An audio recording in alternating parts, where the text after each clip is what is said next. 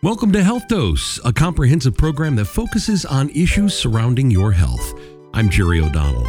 The American Heart Association reports nearly 6 million Americans have heart failure and 900,000 new patients are diagnosed each year.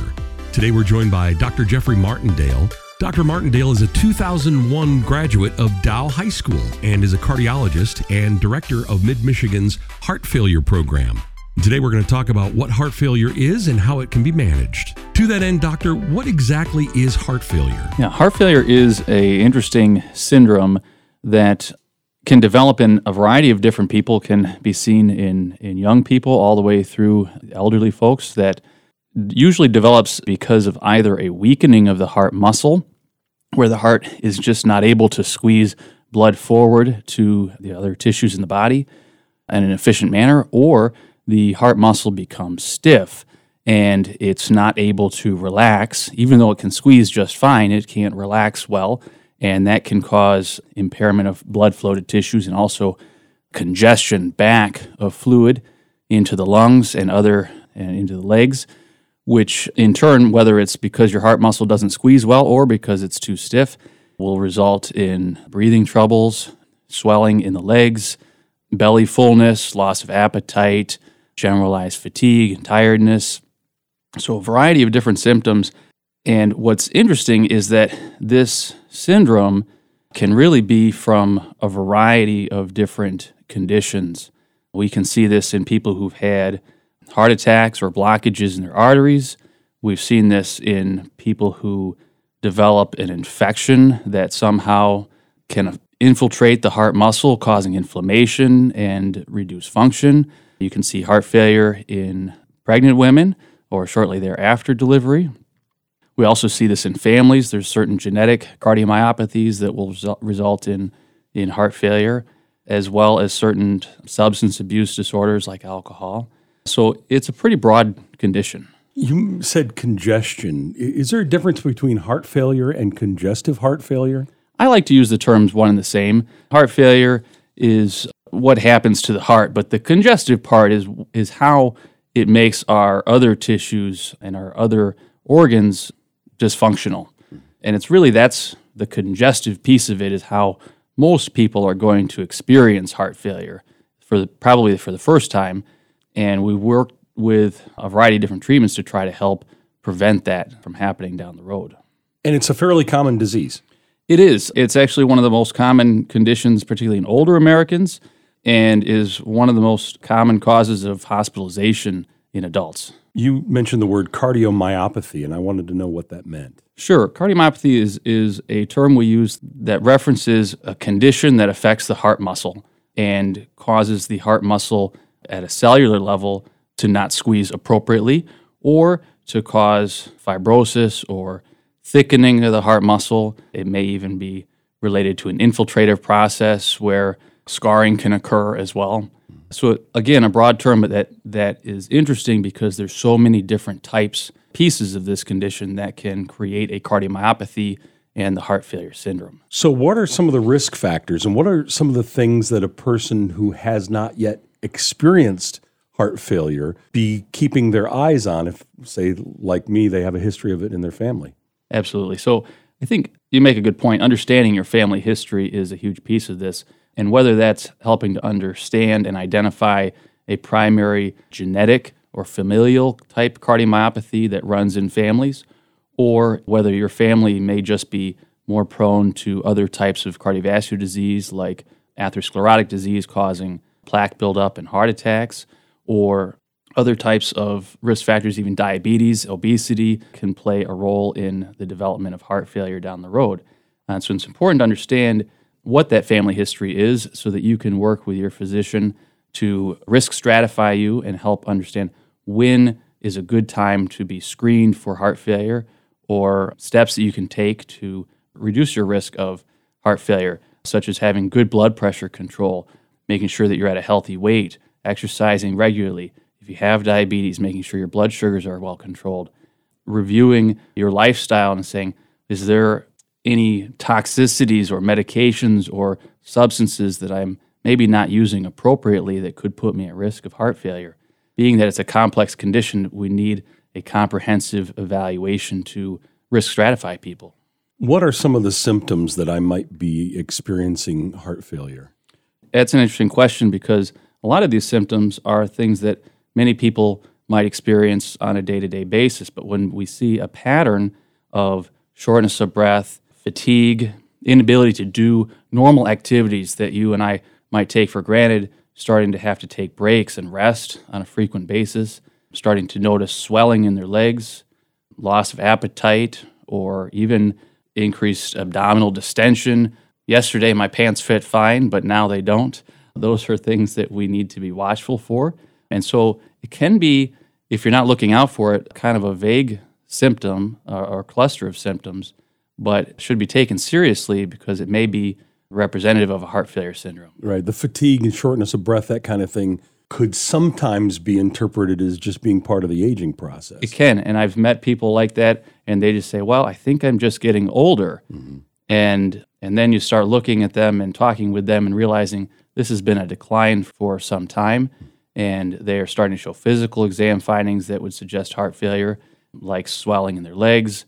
And they're noticing breathing troubles at nighttime, waking up in the middle of the night with shortness of breath, or maybe because every time they lay down flat, they're short of breath. Those are concerning symptoms that a good uh, clinician would be able to pick up in a discussion. How do you diagnose heart failure? What are the tools that you would use? Right. So there's a whole host of um, blood tests that are useful in helping to diagnose heart failure. One of the best diagnostic studies that we have available to us is the echocardiogram. That's an ultrasound test of your heart, and it helps us really look at the heart muscle, the chamber sizes of the heart, the valves, how well the heart is squeezing, is it stiff or not relaxing appropriately. And that is a good uh, tool for anyone who's being considered for heart failure. That is the, probably the first test to look at. Beyond that, once we've diagnosed heart failure, a variety of different tests that might be considered depending on your risk factors and what the possible causes or etiologies of your heart failure might be. And that could include other diagnostic studies like a coronary CT or CAT scan of the heart. It could be an MRI of the heart. It could include other specific or advanced blood tests or genetic testing, counseling with a genetic counselor. It may also include a heart catheterization or other types of invasive procedures, too. And so the workup is tailored for each patient depending on their specific risk factors, family history, and other pieces. But I would say that the initial blood work and echocardiogram is the first steps that we see uh, to diagnose heart failure. We've come leagues from where we were when I was a kid in, in treating and managing heart disease. What are some of the things that a person will do after they're diagnosed with the disease and things that you will coach your patients to do? Absolutely. So you're absolutely right. There's there's been leaps and bound changes in how we've been able to diagnose and treat heart failure. We're making real strides in reducing risk of dying from heart failure and reducing risk of hospitalization. Despite our best efforts, though, heart failure remains a serious condition that carries a high risk of both heart failure hospitalization and death. Things that we're looking for to help our patients with is getting them on what we call guideline directed medical therapy. This is a cluster of medications that are specifically tailored for heart failure patients. Most of our heart failure patients will be on anywhere between three and five medications specifically for their condition to help reduce their risk of those bad outcomes.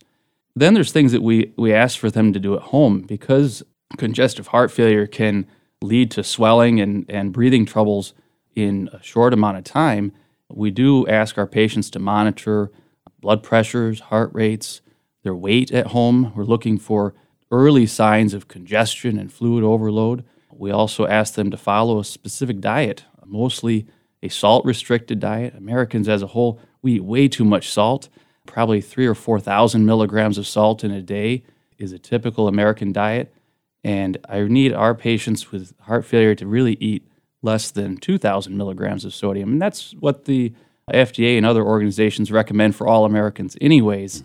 But it, in our culture, it's seemingly difficult to get down to that level with all of the convenience of restaurants and prepackaged foods. And so we worked hard to get them down to that level.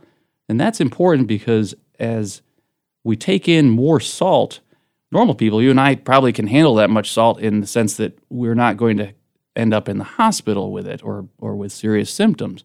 But in people who have congestive heart failure, their body use, takes that salt in, causing them to retain more water, have more congestion, have more breathing troubles, have more swelling in their legs, and ultimately ending up in a whole heap of trouble and often back into the hospital with, with further issues.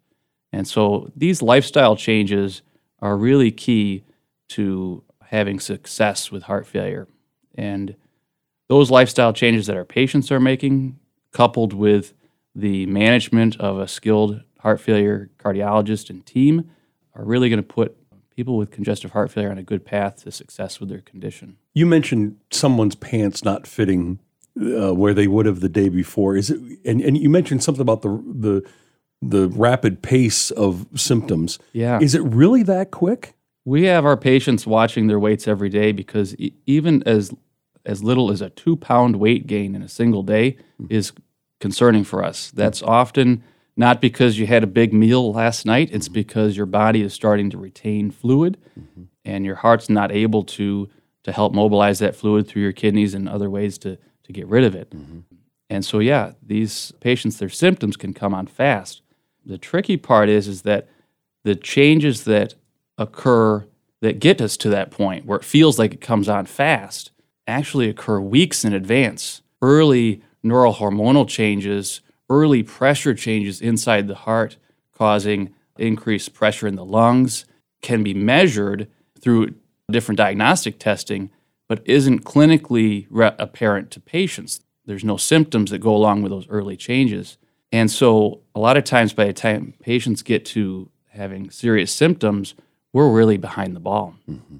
And that's something we're, we're doing here at Mid Michigan is we're looking at tools that can help us diagnose and manage these early changes sooner mm-hmm. and being able to be ahead of the game and proactive in management. We do have a device that's called the CardioMEMS device. It's actually an implanted device that we put inside the body that provides us those early measurements of these pressure changes so that we can be proactive and we can treat these early phases of congestion weeks ahead of time. And patients don't even know they're starting to collect fluid, and, and we're seeing it uh, in real time.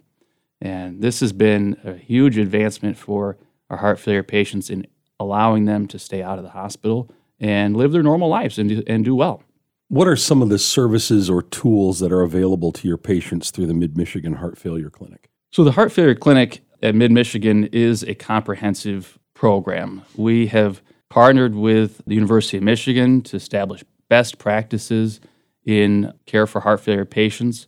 We have a team of physicians, nurse practitioners, physician assistants at uh, multiple Mid Michigan sites in communities close to home, not just in Midland, that we're able to provide close follow up, medication adjustment, guidance, and, and counseling for lifestyle changes.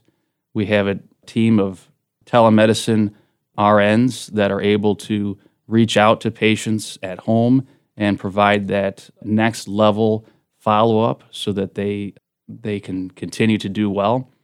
And even in folks who may not have good success with those strategies and their heart failure progresses, unfortunately some do, we also have a close working relationship with the advanced heart failure and transplant team at the University of Michigan.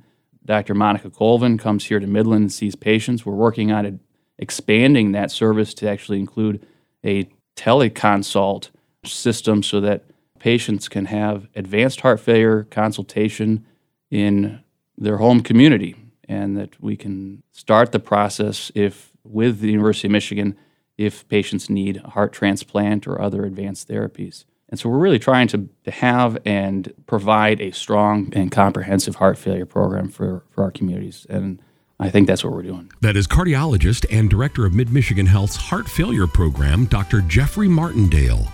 As always, if you have health concerns, you should check with your primary care provider. If you need help finding a primary care provider, go to midmichigan.org slash doctors. In addition to its Midland campus, Mid Michigan Health currently has clinic locations in Alma, Alpena, Clare, Gladwin, and Mount Pleasant.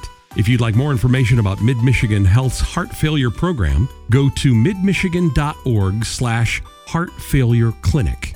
I'm Jerry O'Donnell. Thank you so much for listening. Check back again soon for another edition of Health Dose.